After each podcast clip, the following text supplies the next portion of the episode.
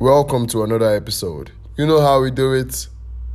It's customary for us to go into worship for just two minutes. Listen and be blessed. Easy concepts.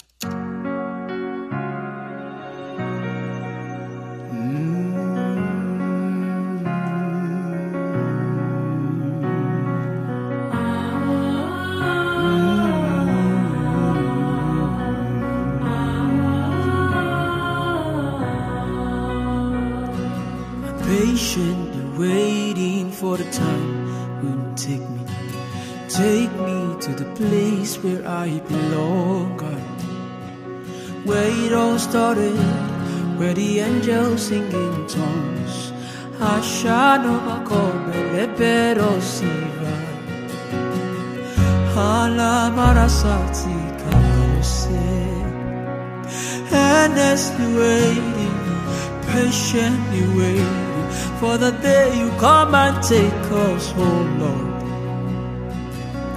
Earnestly waiting, desperately waiting for my groom, the one who loves me dearly. Ah, heaven at last, heaven at last, heaven at last, heaven heaven at last. That's what we will be seeing all that day. Heaven at last, heaven at last, heaven at last, heaven at last, heaven at last, heaven at last, heaven at last. Oh,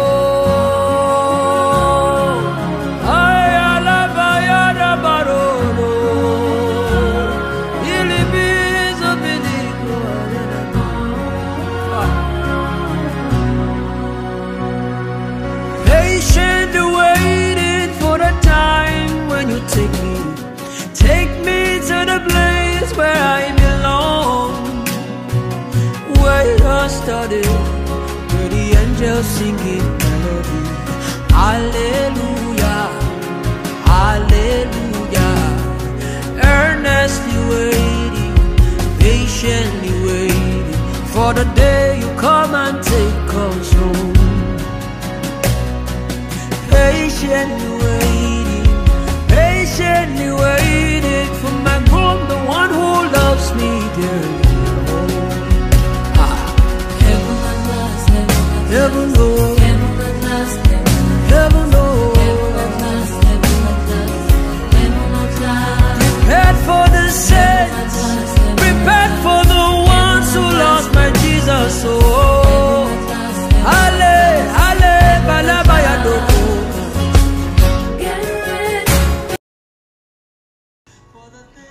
Hallelujah.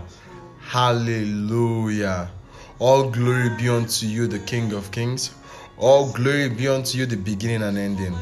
We have been patiently waiting. Come and take us in the mighty name of Jesus. Can I be the first to tell you congratulations and welcome to the last days? The day when the kingdom of heaven is on earth. The days where no one can ask you, Where is your God? and your God will not answer.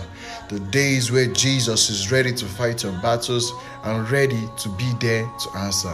You're welcome to another episode, and this is the podcast, A Relationship with Jesus.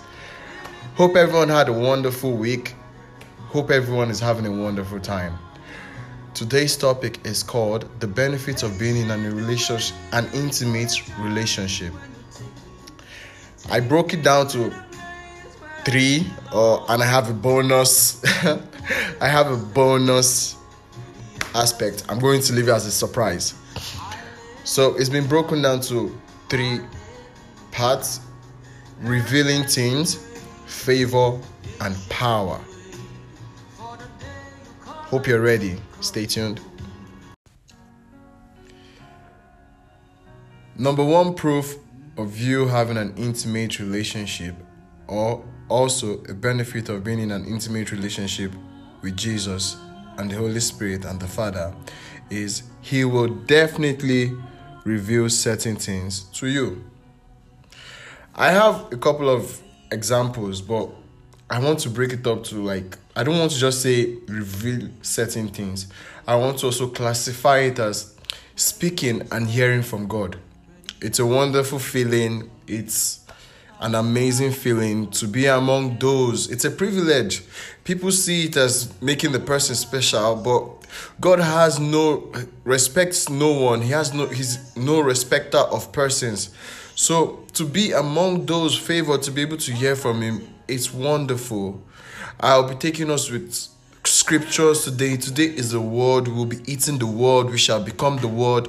We'll digest the word and understand what it really means. I'm starting from Abraham. Abraham is one person who had a tremendous relationship with Jesus. His relationship is so mesmerizing that Abraham was in a magnifying relationship that I can't really I, I I wish I could open my heart and you could see what that relationship translates to me, how it feels to me. Let's let's open our Bibles to Genesis chapter 15 verse 12 to Genesis chapter 15, verse 12 to 15. That's where I'll be explaining and I'll be showing you how God spoke. We know about different times. I, if I was to bring out so much examples for Abraham, there'll be countless. So I just chose the one that I believe will strike my point in revealing certain things. Let's go to the word. And it says in verse 12, Genesis chapter 15, verse 12, as the sun was setting, Abraham Abram fell into a deep sleep, and a thick and dreadful darkness came over him. Then the Lord said to him, Know for certain that for 400 years your descendants will be strangers in a country not their own, and they they will be enslaved. I want to stop here and talk about this. This is a mesmerizing word. Abraham is being told about something that will happen in 400 years, and this is descendants. Uh, they are Israel. They've not yet been called Israel. They don't know that they will be called Israel. But Abraham has been translucent with his relationship with Jesus that the Lord God Almighty is telling him about how his own people will be, that they will be in bondage for 400 years. Let's go on. Your descendants will be strangers in a country not their own. These people are Egyptians, and they will be enslaved and mistreated there. They were punished. We know about the story about the Israelites, how they were kicked up and down, dropped left, right, or center. They were used. They were finished. They, I can't say that. if we should put it in this time's words, they were slaves and they were the worst kind of slaves. They were the lowest of low. Animals were eating and doing better than the Israelites in that time. Then God goes on to say, But I will punish the nation they serve as slaves. God, God said it already. He will punish the nation they serve as slaves, and afterward they will come out with great possession. God is so merciful, He will tell you and reveal things to Him, uh, to you, and He will let you know about these things before time. He will tell you things that no one else expects you to say. He will always be there for you. He's God, He's a good God. he is a good God. He will reveal things to you. Another, I'm not done with that verse, but let me say in verse 15, he now says, You, however, will go to your ancestors in peace and be buried at a good old age. Basically, Abraham knew how his life was going to be. He had a wonderful relationship with God. Once you have a wonderful relationship with God, He will reveal certain things to you, He will speak to you, and you will speak back. Now, here comes my second example, which is Samuel. We know about how Samuel was born. Samuel was born glorious. He was born, his mother Hannah went in, prayed. They even cursed and said that she was drunk, but she stood up and left with joy, knowing that God had answered her prayers. Knowing that God has answered her prayers, and she vowed to give her son, and that son was Samuel. Samuel's relationship with God is enviable. When I mean enviable, it is one of those relationships that everyone needs to sit down and wonder that why was Eli in the same room with Samuel and Samuel heard his name so loud that he ran to Eli. This relationship blew out to a proportion that no one had ever seen in the world because he was given and he was committed to the cause and he stayed true that God could stay right next to an old prophet, an old prophet, and he had this relationship with him. Let's open our Bible to first chapter, first chapter of Samuel, verse 15, 17, verse 15 to 17. That's where I want to go, but I don't really want to spend so much time on this topic. So I'll kind of breeze throughout everything. I'll speak on some certain um verses and I'll leave it for you to stay and ponder. This podcast today's own is more for you to connect on knowing about these benefits. I'm just giving you these examples so you can go back to your time and just meditate and say, "Oh, this relationship was wonderful. I want something like this." That's what I'm here for. That's what the Holy Spirit has told me to come and do. That's what I'm just trying to deliver.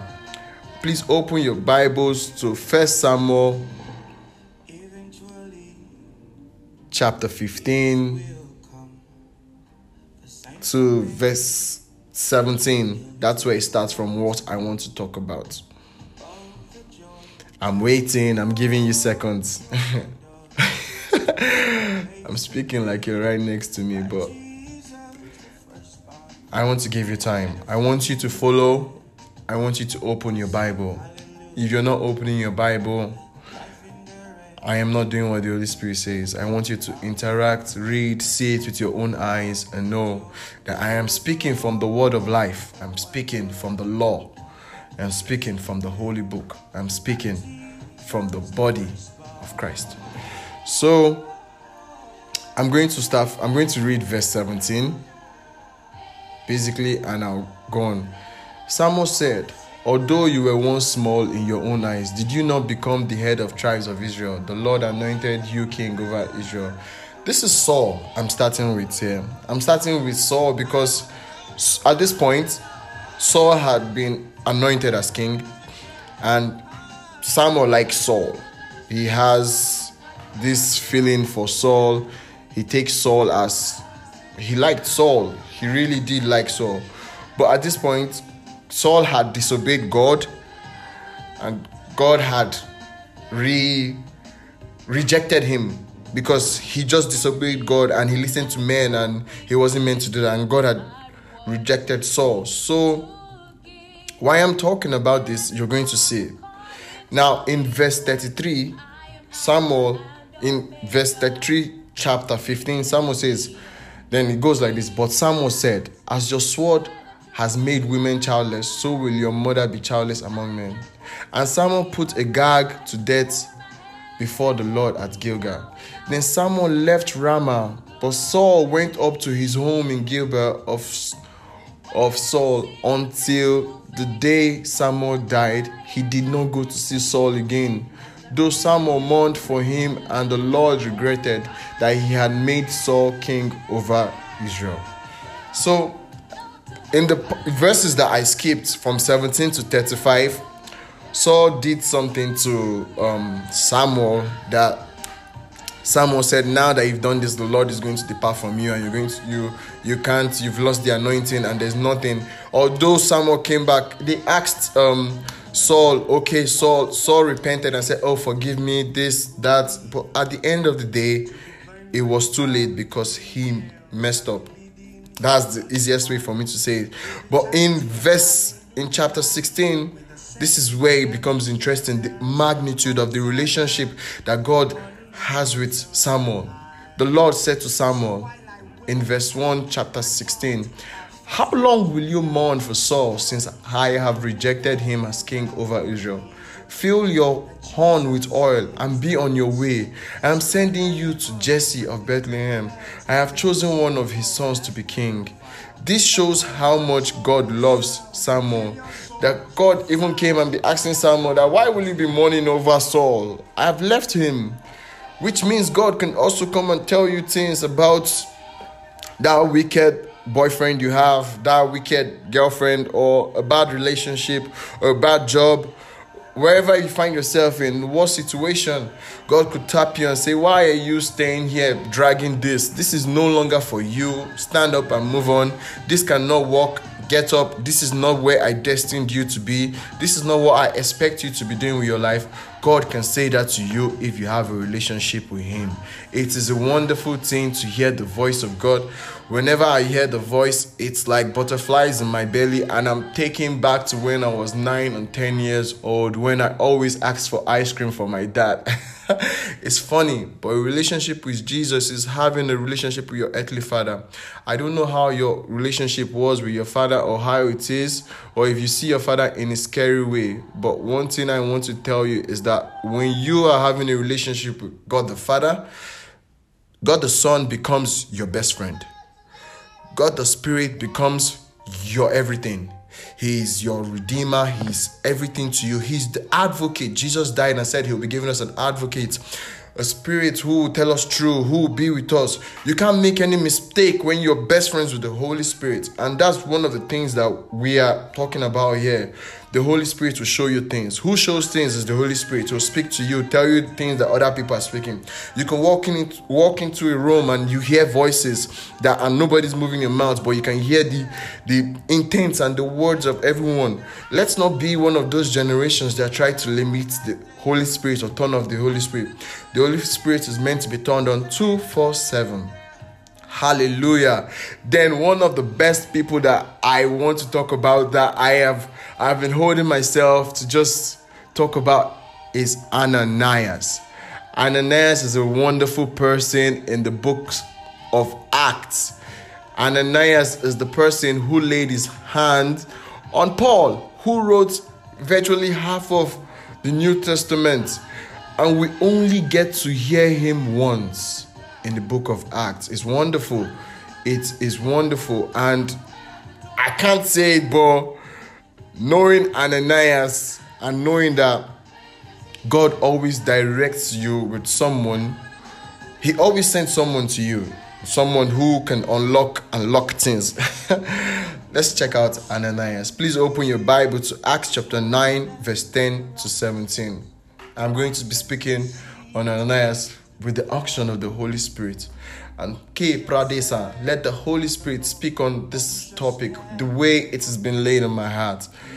Now, if you look at Ananias, you see in verse 10 in Damascus there was a disciple named Ananias. The Lord called to him in a vision. Ananias, yes, Lord, he answered.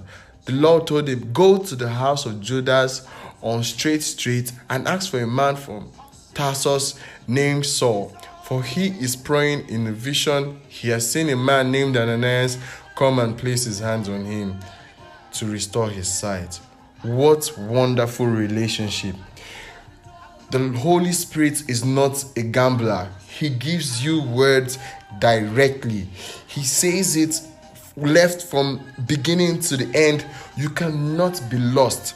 If you give yourself to Him, He will say the thing for you in a way you explain. In this part, we see Ananias being given exact instructions where he stayed, who he, he, he is. He has never, and Ananias answered, in verse 13 which also says which also supports my motion speaking and hearing from god is also revealing things. People are saying as when god says something to you you shouldn't say anything. You shouldn't uh, say anything. You just run. No you can ask him questions for him to make it clearer to you. In some situations he won't say he will just tell you go and you will see what i mean. But he will never leave you equipped enough for you to be able to do what god said you should do it will always be positive it will never be negative. He is truth. He, he is good. So you should know when you hear things and you see and it becomes negative and you say ah, no i'm hearing from god. No no no no no. You need to correct. You need to check it wait and ask master is it really you? He will answer. In verse 13 ananias says lord ananias answered I have heard many reports about this man and all the harm he has done to your people in Jerusalem, and he has come here with authority from the chief priest to arrest all who call on your name. But the Lord said to Ananias, Go, this man is my chosen instrument to proclaim my name to the Gentiles and their kings, and to the people of Israel. I will show him how much he must suffer for my name. Then Ananias went to the house and entered it. Placing his hands on Saul, he said, Brother Saul, the Lord Jesus, who appeared to you on the road as you were coming here, has sent me so that you may see again and be filled with the Holy Spirit. The man who laid his hand on the person who gave us Ephesians, on the person who gave us Galatians, on the person who gave us Romans is Ananias. He had an extraordinary relationship with Jesus for him to be able to know exact position where in other translations it, it was said he was told where um, Saul will be seated, how he will be, that he was fasting, he had not eaten for three days. It showed all those things, and it shows how much God is willing to reveal to you when you are prepared to pay the price. That concludes my examples in revealing things and speaking and hearing from God. Now I want to touch on favor. The second the second um how will I put it the second benefits of being in an intimate relationship with God is favor. And I've chosen two interesting examples. As I told you, I'm really, really more into time in this episode. So, because I want, I don't want it to be so long, and I want everyone to really enjoy it in the way it's been leading my spirit. So, favor. They say God doesn't have any favorites, but if we look at it, yeah, God is no respecter of men, but God has people He favors. God has people that we can call them favorites. God has people like that.